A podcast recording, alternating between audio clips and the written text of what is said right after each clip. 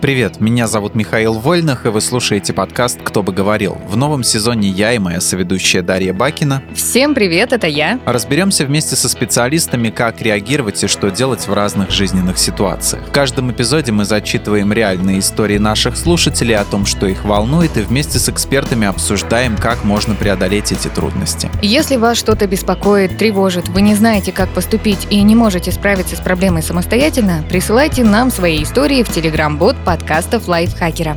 Ссылку на него можно найти в описании выпуска. Мы обязательно все прочитаем, выберем темы, которые волнуют вас больше всего и постараемся детально в них разобраться в следующих выпусках. На этот раз говорим о хобби. Как отличить хобби от бесполезной траты времени? Нормально ли не иметь никаких увлечений? Почему в какой-то момент возникает потребность в хобби. Как обычно, во всех вопросах разбираемся вместе с психологом Еленой Котовой. У Лены своя частная практика, в работе использует нарративную практику, терапию принятия и ответственности и ориентированную на решение краткосрочную терапию. Лена, привет. Все правильно? Всем привет. Да, все правильно. Мы тебя рады слышать, как обычно. Я тоже, как обычно. Ну и э, пока мы на такой позитивной ноте, я предлагаю нам прочитать письмо, которое нам прислала слушательница. Звучит оно так. Привет, лайфхакер.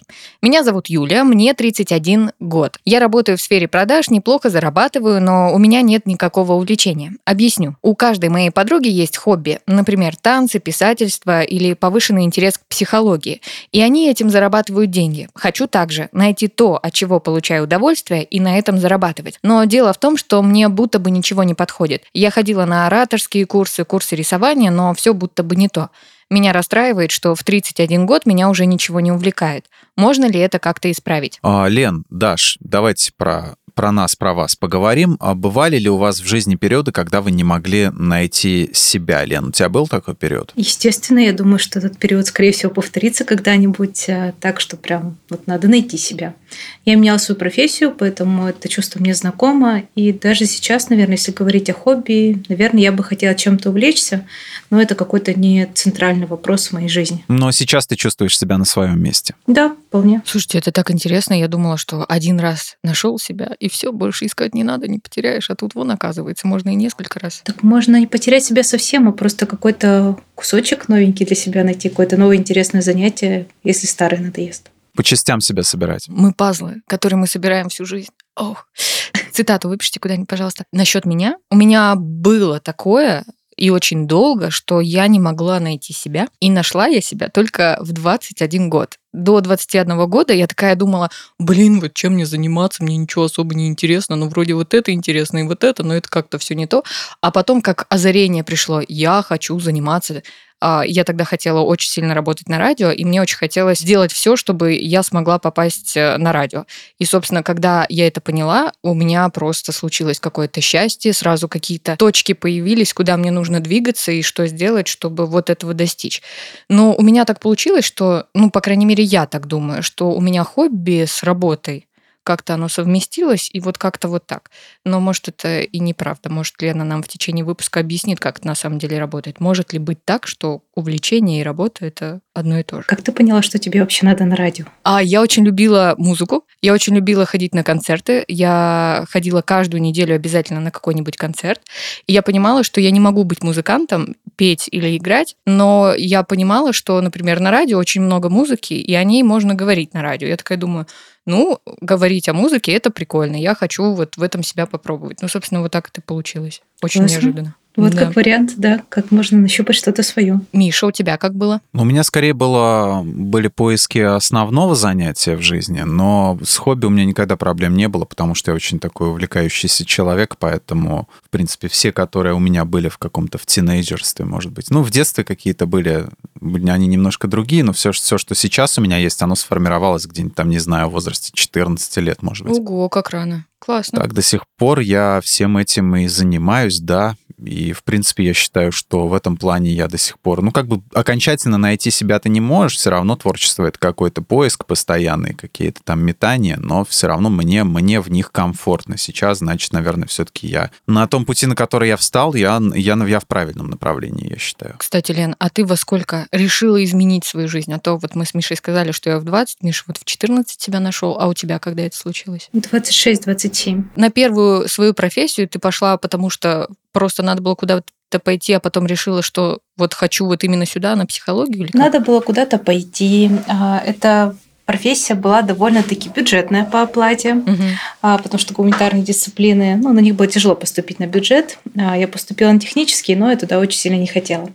А, До моего университета ехал прямой 41-й автобус от моего дома. Это самое важное, это да, самое было очень все дело в автобусе. Автобус предрешил твою судьбу. Да, пошли мои друзья, и, в принципе, я понимала, что, ну, эта профессия в целом мне подходит, я смогу там быть, но не так, что прям вау-вау, то есть это не то, что я с рождения знала, что это мое. Нет, это было таким, ну, приемлемым вариантом.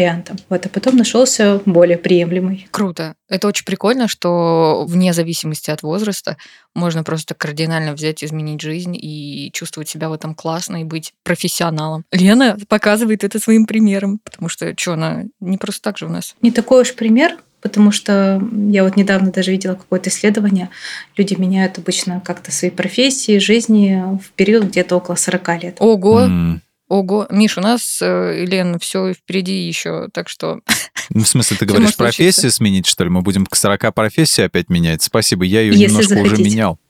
к дворнику. Я, двор- я буду не хочу. дворником, я придумала. Это работа моей мечты. Ну, дерзай. Расскажешь потом, как там тебе. Обязательно.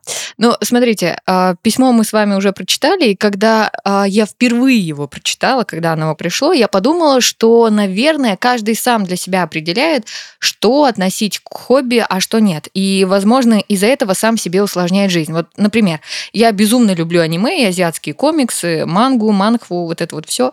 Прям вообще не могу, люблю как. Но когда я спрашиваю себя, хобби ли это, то отвечаю, э, как просмотр видео и рассматривание картинок вообще может быть увлечением. Это чистой воды прокрастинация. А потом я думаю, а почему нет? Почему это не может быть хобби? И вот, Лен, существуют ли критерии, по которым можно определить, что вот это, на первый взгляд, бесполезное занятие все-таки хобби? Давайте определим вообще, что есть хобби для начала. Давай. А Здесь можно пошушать словариком. И хобби – это увлечение, это какое-то любимое занятие, это то, на что человек готов тратить какое-то свое свободное время. И обычно это занятие, которое отличается от работы, от каких-то будничных дел. То есть, если ты пришел после работы и сел за работу, то это вряд ли можно назвать хобби. Вот. И люди в белых пальто могут, конечно, говорить, что игры на компьютере, например, это не хобби, а собирать марки – это хобби. И тогда тут как бы очень много вопросов, потому что а, вот заниматься йогой – это хобби, а играть в шахматы – это хобби. А если ты играешь в шахматы один раз в неделю, это хобби, или надо каждый день играть в шахматы, чтобы это было хобби? Много вопросов. Вот, поэтому а, каждому нравится а, разный досуг, разные вещи приносят нам удовольствие, и это нормально. Со стороны других людей а, какое-то занятие может казаться непродуктивным. Другое, например, более каким-то там привлекательным, классным, вот как собирать марки. Но здесь другие люди это не какое-то мерило, здесь можно полагаться только на самого себя. И мне кажется, в целом для хобби присущи такие критерии, как желание заниматься этим делом в свободное время, дело нам приносит удовольствие, радость, удовлетворение, может быть, какое-нибудь вдохновение. И это то, что отличается от повседневных дел, от задач, например, от работы. Просто иначе будет ну, слишком дофига работы. А вот вопрос. А, Я просто сказала про аниме и комиксы, да? А, Это какая-то, а, какое-то узкое направление. А вот, например, а, залипать в YouTube, это же нельзя назвать хобби все-таки? Или это тоже Почему? можно под хобби определить? Ему нравится смотреть шоу на YouTube, время тратит, и что? Хобби? Да, почему нет? Хобби это не обязательно то, что дает какой-то результат. То есть в плане а, материального, в плане каких-то знаний, совершенствования навыков. Нет, это может быть и хорошее времяпрепровождение просто. Для кого-то это просмотр сериалов, для кого-то это чтение книг, для кого-то это а, собирать камушки или фантики, для кого-то это собирать крышки, а, не знаю, сахар, заправок с разных. Мгм. Для кого-то это сходить в бассейн. Хобби совершенно разные, и они, блин, заслуживают того, чтобы быть. Рюмки с кладбища собирать, Миша, это, видимо, хобби Миши. конфеты. Да, вот конфеты. Оно тебе идеально А, подходит. Миша. Вот, и в случае с э, аниме, со всем остальным, кто-то его смотрит, кто-то его рисует, и то, и другое это хобби. Как интересно. Но все-таки, когда ты, когда тебя спрашивают, э, есть ли у тебя хобби, ждут какого-то обстоятельного ответа, а вот эти всякие повседневные, ну, я смотрю YouTube, а ты что, его как-то профессионально смотришь, спросит человек и скажет, по-моему, у тебя не хобби, а какая-то фигня. Взрослые люди очень любят эти вопросы. На самом деле, у меня очень много клиентов, которые ненавидят вопрос, а что у тебя за хобби? Просто их с ума сводит, потому что человек, который его задает, отвечает, а, например, ну, я собираю ложки, а, не знаю, 17 века или что-нибудь Вау. такое. То есть там обычно что-то такое прям какого-то высокого уровня, а Мгм. человек не может этим похвастаться, хотя при разборе мы понимаем, что, блин, у него есть хобби, оно нормальное, то есть оно соответствует каким-то критериям, представлениям его о хобби. Ну и в конце концов, мы же не, не голливудские звезды, чтобы у нас было хобби играть в гольф, допустим, да, как с, с друзьями там или еще что-нибудь. Оно может быть играть в гольф, но если оно не играть в гольф, то это неплохо. Любое хобби нормально. Ну, правда, просто когда ты слышишь слово хобби, какое у тебя хобби, хочется в ответ услышать что-то вроде... Рисую маслом. Да, рисую маслом, пишу маслом, кстати. Машины коллекционирую, модельки какие-нибудь или что-то еще. Намазываю маслом на хлеб. Ну, то есть, правда, вот как будто слово хобби, оно само по себе обязывает, чтобы в ответ получить что-то крутое. Я хотел спросить вот конкретно про то, вообще какой эффект хобби оказывает на психическое здоровье, потому что я знаю, что рекомендуют завести хобби а, различные психотерапевты, когда, в общем-то, человек страдает там каким-то, ну, не знаю, тревожным расстройством или чем-то таким, в общем, беспокойно ему. А благотворный ли эффект вообще оказывает хобби на здоровье человека? Да, это часть жизни, которую стоит завести в своей жизни. Хобби вдохновляет, поддерживает, помогает не выгорать, помогает самореализоваться, отвлечься, хорошо провести время, отдохнуть, ресурсировать себя, а, проживать различные эмоции. Хобби может помочь найти какую-то классную компанию, комьюнити, если у человека есть на это запрос, в плане там хочется с кем-то подружиться, друзей там недостаточно. Хобби может поддерживать не только нашу менталку, но и физическое здоровье. Если, например, хобби человека это бассейн или там пешие прогулки, или развитие мелкой моторики с помощью всяких э, штук типа вышивания, там алмазной мозаики. Алмазная мозаика. А Я просто подумала, что это получается у меня еще есть хобби ходить, гулять по парку. Прикольно. Я просто об этом никогда так не думала. Ну, то есть, реально, если так подумать, то у людей достаточно много хобби. Ну, то есть, кто-то любит читать, кто-то залипать в ютубчик, кто-то гулять, кто-то ходит параллельно в фитнес-зал, спортивный зал, извините, на йогу. И то есть, это все, если параллельно друг с другом, то это куча хобби. Но когда тебя спросят, есть ли у тебя хобби, ты, равно скажешь, замнешься и скажешь, «А, а, блин, я же маркет не собираю, вино не коллекционирую. И ложки красивые И потеть тоже. начнешь, и все, и начнешь искать Ну, тут выход. такая очень тонкая грань, потому что а, вопросы, во-первых, с деятельностью. Мы не можем определить ту деятельность, которая вот хобби. А, типа марки хобби, окей, хобби, а шахматы, а, не знаю, дартс, а, ходьба, Мгм. плавание, регби. Хобби это или не хобби? А собирать камни реально хобби это не хобби. А сколько А раз надо этим заниматься? камни. Да. А сколько раз надо этим заниматься? Если уже там три раза позанимался, не четыре в неделю, это все уже не хобби. А если в этом месяце вообще не занимался, это все уже не хобби. Если ты не совершенствуешься в этом плане, ну, человеку нравится, например, собирать пазлы, он просто покупает каждый раз для себя пазлы плюс-минус на одинаковое количество деталей, собирает Мгм. их, вешает в рамку, либо потом ломает и снова собирает. А, Можно ли сказать, что он в этом не развивается, и значит, это как бы не хобби? Да тоже нет, ему нравится собирать пазлы, ему нравится проводить так время. Мгм. Ну да, он не стал гуру пазлов, он не, не сам создает пазлы, но он этим занимается. Поэтому здесь такая очень тонкая грань, что считать тем, а, что для человека хобби. Поэтому, мне кажется, самое классное – это удовольствие, это то, чем хочется заниматься, то, на что человек готов потратить свое время, и то, что как-то выбивает его из э, рутинных дел, из состояния вот надо. Потому что ходить там на работу надо, оплачивать коммуналку надо, а погулять по парку, ну, в принципе, не очень надо, но я могу погулять. Или там провести время со своими животными, тоже может быть хобби. Оплатить за коммуналку это хобби? Это обязанность. Это обязанность, да. А вот э, наша слушательница пишет, что она неплохо зарабатывает, и кажется, что у нее, как говорят э, многие, достойная работа, потому что нормально платят. И вот э, почему у людей в момент, когда все хорошо, возникает потребность внести в свою жизнь какие-то изменения, иногда кардинальные? Возможно, настает период, когда базовые потребности уже удовлетворены, есть желание и силы посмотреть на то, что может улучшить жизнь. То есть у человека есть работа, у человека есть средства, вроде как даже есть свободное время, и Мгм. как я могу сделать свою жизнь а, еще более классной. Вот здесь можно посмотреть на хобби, на самореализацию, потому что если у человека не хватает, например, средств для поддержания каких-то обычных своих базовых функций, то тут не до вышивания крестиком Мгм. чаще всего. Допустим, нам надо поэтапно определить, какое хобби себе завести. Ну, такое вот, чтобы не из разряда гулять, YouTube смотреть, да, а, ходить ногами. Для этого, я как понимаю, надо разобраться в себе, в том, какой ты человек, чтобы понять, что тебе нравится. Потому что, ну, как бы легко сказать, это же ты, ты вот больше знаешь о себе, а ты иногда о себе очень мало знаешь на самом деле. То есть, если у нас нет усидчивости, к примеру, всякие вязания, вышивание крестиком, там, собирание мозаик те же самые, мы отметаем сразу. И если же шила ни в одном месте у нас нет, то есть мы можем, в принципе, посидеть, то мы можем собирать пазлы, конструкторы, лего, заниматься оригами и прочими всякими неспешными э, делами, монотонными где-то так. А на что в первую очередь обращать внимание из э, собственных особенностей организма? Вообще, ты опять обесценил YouTube. Сказал, мы хотим найти что-то, да, такое, но не ходить ногами и не смотреть YouTube. Поэтому нам надо самим еще не засирать эти хобби, чтобы другие люди могли их выбирать и не расстраиваться. Ну, мы-то не будем засирать с тобой, окей. А кто-то не будет, Даша не будет засирать, а остальные все равно будут. У них, у, они не будут выделять э, просмотр YouTube, потому что для них это просто как каждодневная рутина. Да, для кого-то другие хобби тоже каждодневная рутина. Там, например, вязать. А какая-нибудь женщина вяжет тоже по верно, 10 да. свитеров для своей семьи и такая, блин, ну и что, я просто каждый день этим занимаюсь, какой-то хобби. И да, на свои особенности стоит обращать внимание, а еще на свои желания. Например, бывает так, что у человека сидячая работа за компьютером а, дома, и он хотел бы заниматься чем-то, что точно не дома и точно даст нагрузку для тела. Это уже то, на что можно опираться при выборе того, чем он хочет заниматься. То есть это уже не пазлы, скорее всего, потому что пазл ты будешь сидеть и собирать дома.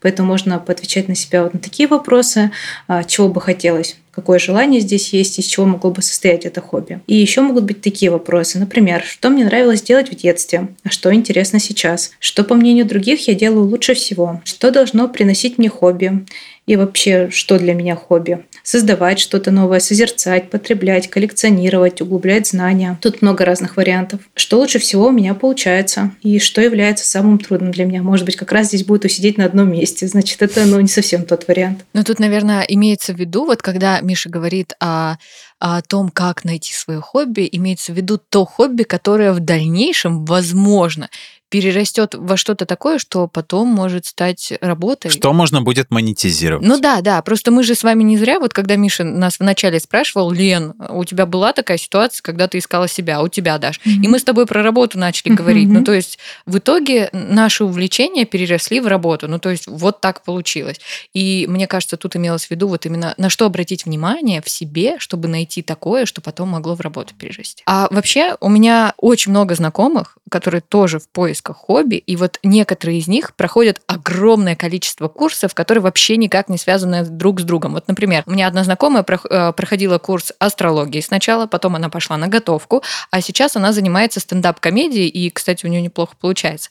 Но когда я у нее спрашиваю, а зачем так много разного и не связанного между собой ты проходишь, она говорит, «А, ну, я поняла, что астрология и готовка – это не мое, и решила попробовать себя в стендапе. И вот как Э, и в какой момент можно понять, что вот это увлечение не подходит и на него не стоит тратить э, свои ресурсы физические, эмоциональные и денежные? Я думаю, что тогда, когда уже достаточно долгое время вам не нравится ваше занятие, пропал интерес, и это не связано с какими-то событиями жизни, то есть это не стресс, который пришел, не отсутствие времени, просто все в целом вроде окей, но интерес пропал. Вы попробовали сменить подход к хобби, дать время, но все равно что-то не то. И когда вы хотите отказаться от увлечения, здесь а, вас не ограничивают какие-то установки.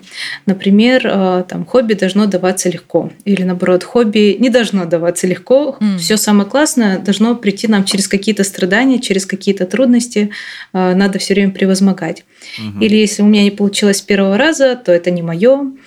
Или если я не добился каких-то выдающихся результатов за одну неделю, то это тоже не мое. То есть отказываться не из вот этих убеждений. Если мы отказываемся из-за них, то, скорее всего, ну, сделаем-то все нормально, просто мы немножко боимся. А как вот от этого самобичевания отказаться человеку, когда он думает, что я недостаточно страдал, поэтому я чего-то не заслуживаю? Может быть, вопрос, конечно, скорее не про хобби, но просто оно сильно распространено в обществе, вот эта вот установка, что что-то надо выстрадать. Не знаю, вот нас как бы христианство, видимо, учило а, с самого с самых да. начала веков, да, этому всему. А как от этого избавиться и жить более современными, так сказать, э, стандартами? Это на самом деле так. У нас у многих прослеживается вот эта история, где ну, все самое хорошее должно быть выстрадано, mm-hmm. наши навыки, наша работа, все, что мы получаем, должно пройти через вот эти страдания, иначе а зачем? Вот, но mm-hmm. есть дела, которые нам даются легко, и это нормально. На самом деле самые классные дела и нам даются легко. И здесь я бы, наверное, посоветовала все-таки пойти в психотерапию, потому что вряд ли за этим убеждением ничего не скрывается, наверное, есть что-то еще. И здесь подумать, как можно адаптировать это убеждение для себя по-другому. Например, что некоторые дела даются легко, некоторые дела даются сложно, и это нормально.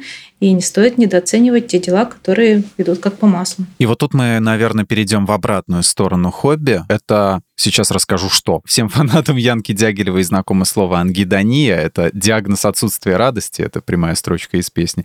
А, или же заметно уменьшенный интерес или удовольствие во всех или почти во всех видах деятельности. Короче, когда было у тебя хобби, но ты все равно приуныл. Перестало оно приносить тебе радость. И все, собственно говоря. Вот тут-то ты в тупик и вошел. Стоит ли переживать, если вообще хобби перестало приносить тебе удовольствие, и стоит ли пытаться искусственно вызвать интерес снова у занятия, в которое тебе уже осточертела. Вообще потерять интерес на время или навсегда – это нормально. Mm. Лет в 12 у меня была коллекция камней, и что, где она? То есть ее больше нет. Хобби могут меняться, переставать быть актуальными, это окей. Я бы здесь, наверное, дала себе время, и периодически можно предлагать себе вот это занятие, которое есть, и, возможно, поменять какие-то условия для этого занятия. Например, если вернуться к бегу, то изменить а, локацию бега. Побегать в лесу, побегать в зале, побегать с кем-то. От собак побегать. От собак побегать, да. И надо еще последить за собой, потому что есть еще другие тревожные звоночки, которые могут прийти вместе с тем, что мы потеряли какую-то радость от того, что мы делали. Например, у нас появились проблемы со сном, с питанием, какие-то самокритичные мысли по отношению к себе усталость, подавленное настроение и все вот это вот. Если помимо отсутствия радости у вас наблюдаются какие-то еще симптомы, уже две недели и более, то стоит обратиться к психиатру, и перед этим можно пройти, например, шкалу Бека на депрессию и посмотреть, как там дела. А вот что делать, если вот, э, как наша слушательница написала, ей 31 год, ее расстраивает то, что ее больше ничего не увлекает. Что делать, если во взрослом возрасте э, ты перепробовал тонну разных занятий, и тебя действительно ничего не увлекло? Нормально ли это? Или, возможно, это какие-то сигнальчики, что депрессия присутствует или что-то другое? Отсутствие хобби не равно депрессия. Для депрессии нужно нужна еще и другая симптоматика. И как раз вот тест Бека, про который мы говорили, поможет э, немножко понять, есть ли там какие-то намеки на депрессию или нет. И, возможно, человек просто еще не нашел то, что его увлечет, а возможно, у него уже есть хобби, и человек это не считает за хобби, mm. вот как про то, что мы говорили. А, и что мне это довольно часто на сессиях а, человек рассказывает про свою какую-то интересную жизнь, что он занимается там готовкой, приготовлением каких-то классных, интересных блюд, ходит даже куда-то в какой-нибудь читательский кружок или что-нибудь такое.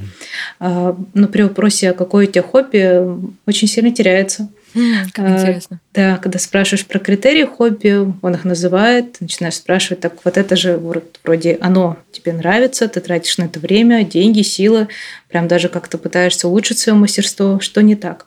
И у человека все-таки находится хобби, просто ну, со стороны других людей, видимо, оно выглядит как-то не так классно, не так прикольно, не то, что можно презентовать. И все такие, вау, вот это хобби это не делает э, ваше хобби каким-то плохим. У меня, знаете, э, захотелось рассказать, у меня, короче, папа неожиданно начал готовить. Угу. То есть ему почти 60 лет, и он увлекся готовкой. Он начал пироги печь, хлебопечку купил, хлеб угу. печет, что-то готовит, запекает. Я думаю, вот это же надо вот так вот случиться, что Я захожу на кухню, а он доширак заваривает, представляешь?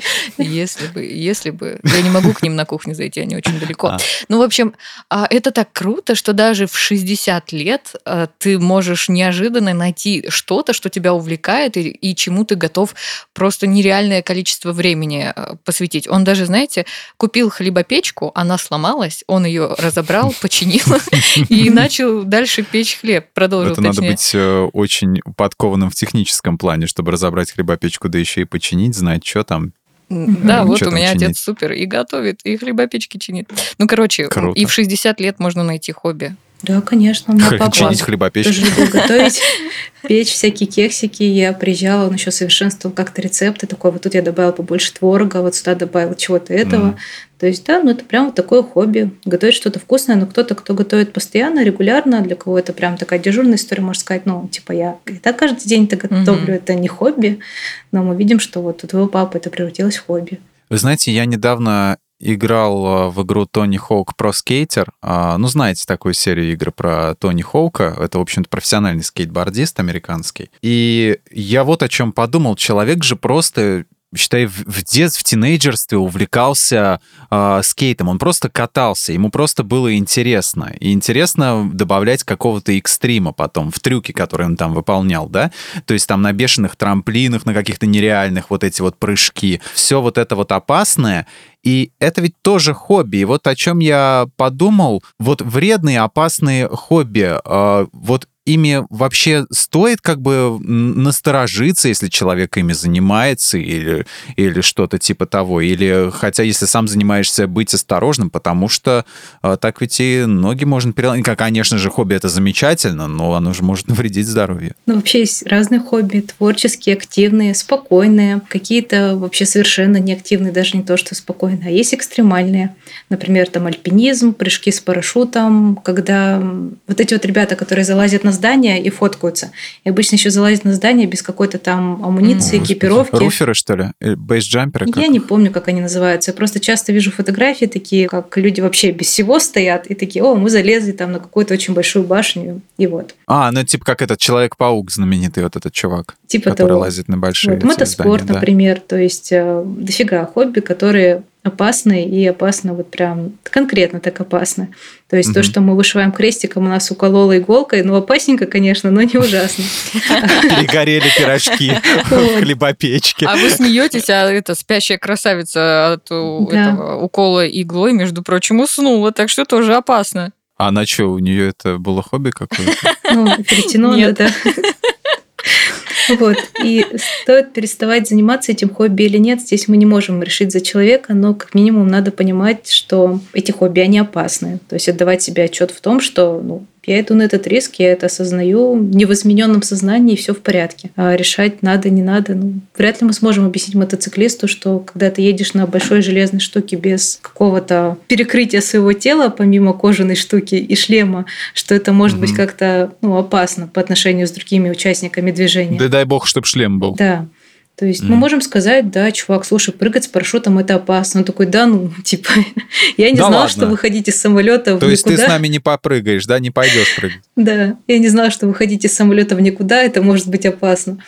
Я думаю, что люди здесь осознают все, но мы не можем им запрещать. Если близкий человек нашел новое увлечение, упорно за него взялся и решил уволиться, чтобы хобби стало его профессией, но вот тебе со стороны видно, что он еще не очень хорош в новом деле, и ему бы по-хорошему еще бы поднабраться опыта и только потом кардинально менять свою жизнь и, собственно, а, профессию. Стоит ли лезть в таком случае со своим мнением или все-таки не мешать человеку жить свою жизнь и наблюдать со стороны? Когда мы смотрим на других и думаем, что они еще недостаточно хороши, чтобы что-то начать, тут надо подумать, реально это так или мы себе, возможно, где-то не позволяем поступить таким образом. Потому что, ну, правда, есть очень много людей, которые все время учатся, все время совершенствуются и не готовы начать, там, не готовы получать за это деньги, зарабатывать и превращаются в бесконечного ученика. Но иногда вопросы вызывают те люди, которые, ну, в принципе, неплохо владели какими-то знаниями, идут э, работать и тоже вызывают вот эти вопросы в смысле, ну, блин, я же так долго учусь, а ты уже начал работать, так странно немножко происходит. Угу. И здесь я думаю, что вы можете аккуратно выразить свои опасения, предложить варианты для подстраховки, обратить внимание на какие-то нюансы, например, в виде ипотеки или чего-нибудь такого, и подойти к этому вопросу вопросу заботой. Ну, большего вы сделать не можете. Бывает так, что человек иногда, да, сильно очень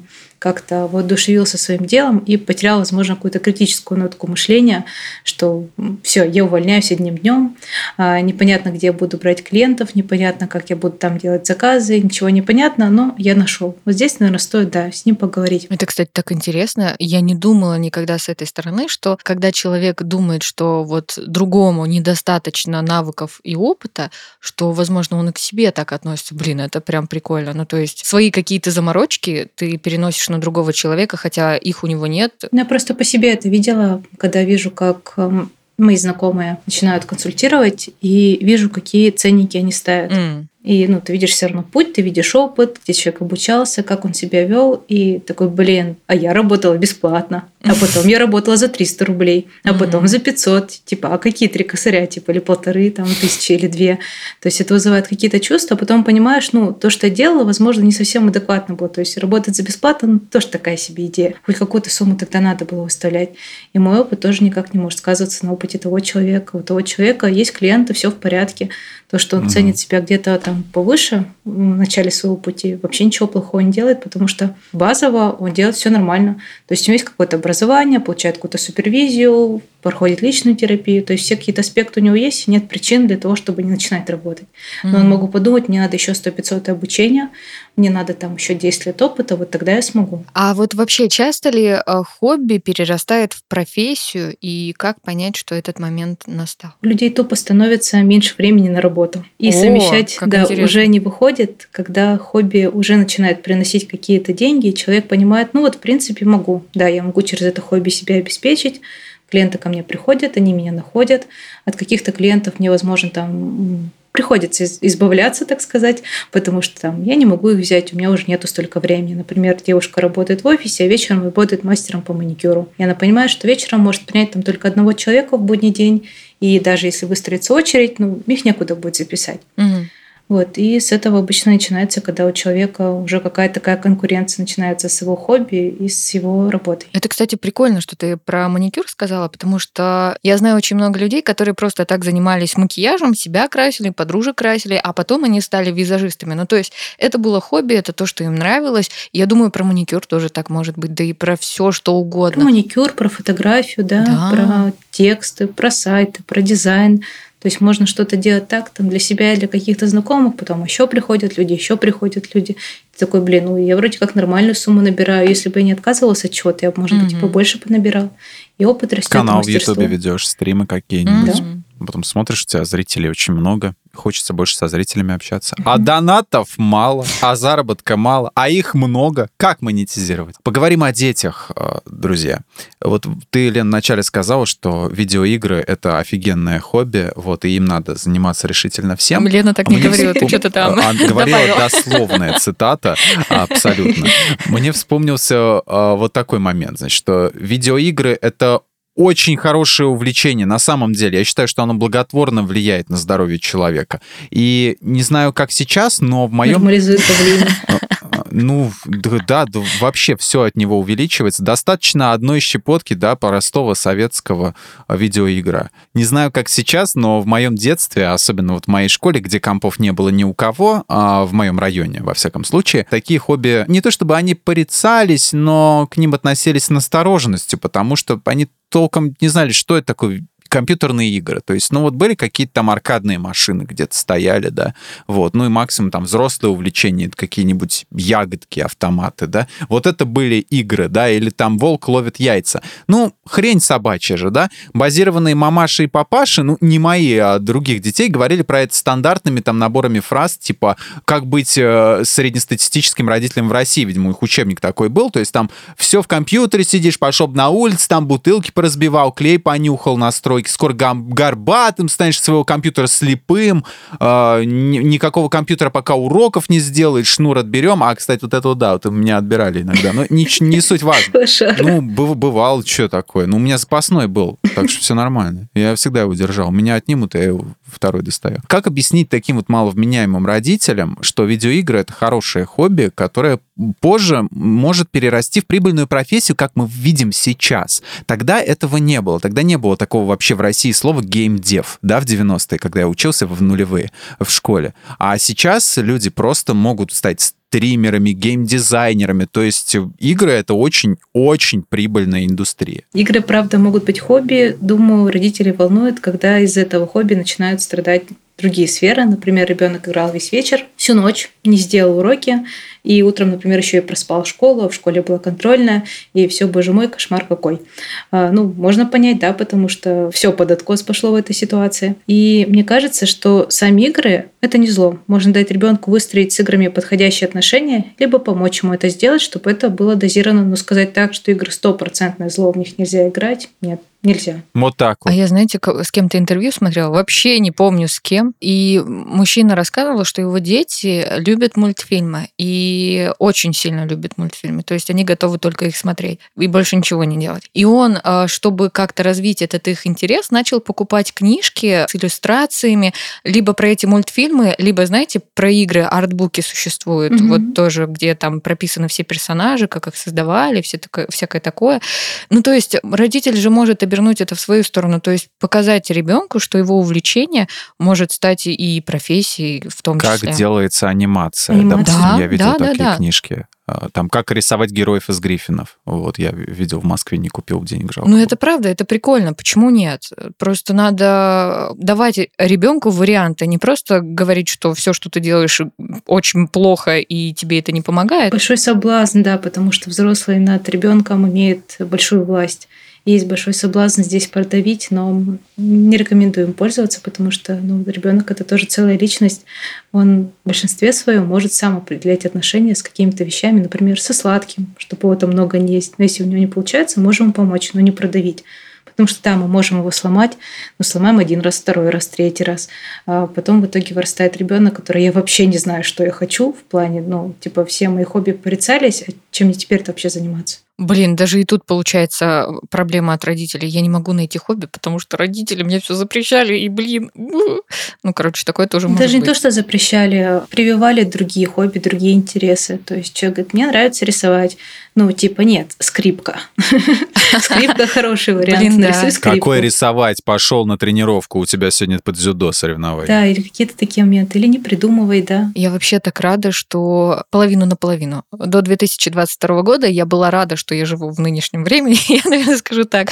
Ну, то есть сейчас только книжек про психологию. У меня вот у брата дети маленькие, и вот они с женой а, постоянно какие-то книжки покупают, э, как разговаривать с ребенком, как с ним общаться, как ему рассказывать о любви, о том, о сём. Что, они с ребенком разговаривать не умеют? Ну вот, блин, вот так наши родители говорили, что мы с детьми разговаривать не умеем. Ну и вот. Ну просто я к тому, что так круто, что люди начали думать о том, что дети — это будущие взрослые, у которых могут быть проблемы, и думают о том, как избавить их от этих проблем. Это Да, прям... хотя бы зла не причинять. Да, но а вообще я еще хотела про детей поговорить. Я вот знаю, что сейчас популярно водить детей на 200 разных кружков, которые вообще никак не связаны Не друг больше, с не другом. меньше на 200.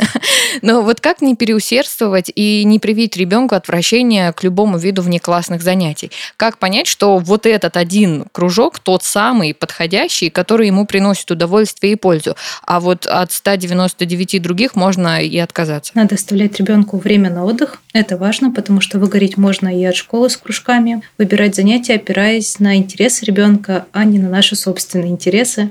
Опираться родителям здесь можно только на свои возможности. То есть, если ребенок выбрал там вот это вот, пусть будет рисование, хватит ли у нас времени, чтобы его туда водить? Возможно, там какая-то школа дальняя, хватит у нас ресурсов, там на материалы, на какие-то еще что-то. То есть желание от ребенка, а от родителей по большей степени возможности. Потому что ребенок может выбрать какой-нибудь там, не знаю, карате, где нужна амуниция, которую нужно покупать, там, ездить на сборы, может быть. А что нравится ребенку, мы можем у него спросить и где-то, наверное, даже принять его выбор, если бы мы хотели, чтобы он ходил на хоккей, а он хочет э, играть на скрипке. Помимо слов мы можем еще посмотреть на поведение ребенка, как ему этот кружок нравится, не нравится, приходит ли он довольный, как он ведет себя на самом кружке, проявляет ли интерес, общается, э, как он взаимодействует там, с педагогом, например. То есть, если не словами, то косвенно, то совсем малышей, например. Еще важно держать баланс, чтобы не продавливать ребенке тот интерес, которого нет. Но и поддержать его при встрече с какой-то проблемой, потому что проблема наверняка случится, когда мы осваиваем какое-то новое хобби, появляются какие-то маленькие проблемы, с которыми нужно разбираться. И здесь, возможно, вариант не сразу бросать занятия, а, например, взять паузу, а, возможно, какой-то период, где ребенок очень сильно перегрузился, перед каникулами, например, сдавал какие-то работы, очень сильно устал и такой, ну все, я ненавижу плавание. А и здесь можно взять паузу, потому что ребенок мог устать, и поэтому он сейчас ненавидит плавание, потому что он хотел бы поотдыхать, поспать, посидеть в этом же компьютере, но не заниматься плаванием. Может быть, ребенку перестал нравиться педагог, а может быть, перестал нравиться коллектив. То есть поискать здесь какие-то пути решения а, и не сразу бросать это занятие, которое он раньше любил. Лена, Даша, спасибо вам большое. Ништяк, спасибо. Большое. Дальше не вопрос. Спасибо за спасибо. Спасибо вам большое, девочки. Предлагаю подвести небольшой итог нашей беседе и ответить на несколько вопросов. Не иметь хобби стыдно? Нет, это не то, чего стоит стыдиться. Можно не иметь хобби, можно иметь хобби, можно иметь какое-нибудь специфическое хобби, э, типа таксидермия, и Е. это не стыдно. А что, чучелы набивать? Нормально. Э, Хобби хорошее лекарство от стресса? Да, вполне. Много хобби – это хорошо? Э, Это неплохо. То есть нет такого, А что... мало плохо? Вот. А, Тут такая опять тонкая грань. А Много это сколько, а мало это сколько. Много это, когда мы распыляемся на все и ничем не можем заниматься, и от этого становимся недовольными, ну тогда, наверное, здесь проблема. Но если у нас их много, они разноплановые в целом, там мы можем быть а, чемпионом по собиранию кубика Рубика, а, можем при этом плавать в бассейне на соревнованиях на каких-то и что-то еще делать, и все успевать, и нам комфортно, то это не проблема. Но если мы понимаем, что не можем туда успеть, не можем успеть на свое сольфеджио, не можем успеть там на скрипку, то, наверное, вот тогда это будет проблемой. Тогда будет не очень классно, что у нас много хобби, и от чего-то придется отказаться, и не обязательно всегда, возможно, именно на этот период жизни. Сейчас самый главный вопрос, на который я даже не знаю, что ты ответишь. Вот, понятия не имею. Если не нашел увлечение до 30, то так и не найдешь. Подумай, подумай хорошенько. Нету. А что думать? Я же сказала про папу своего. 60 лет, мужчина готовить начал, все классно. Нет корреляции между возрастом до 30 лет и тем, что человек э, не найдет свое хобби, если он не нашел его до 30 лет. Поэтому можно найти хобби и в 50, и в 60, и в 45, и в 31, и в 32. Человек волен здесь выбирать всю свою жизнь, и хобби можно найти даже в каком-нибудь таком аж пенсионном возрасте. Есть даже специальные же объединения, там какая-то бодрая старость или что-то такое. У нас же есть вот эти вот кружки, где пенсионеры занимаются там финской ходьбой, где они Мгм. танцуют, собираются, там вышивают, играют в лото. А, Это тоже хобби, и можно получить это, не знаю, хобби лет в 60, 70, почему нет? Это был подкаст «Кто бы говорил». Большое спасибо всем, кто слушал этот выпуск. Мы еще раз благодарим Лену Котову за участие и самые лучшие советы во вселенной. Лена, спасибо! Спасибо. Пожалуйста. Напоминаем, что свои истории и вопросы вы можете присылать в наш телеграм-бот подкаста Лайфхакера. Ссылка в описании. Слушайте нас на всех удобных платформах, комментируйте, ставьте лайки и звездочки. Ну а мы с вами прощаемся. Пока. Пока-пока. Всем пока!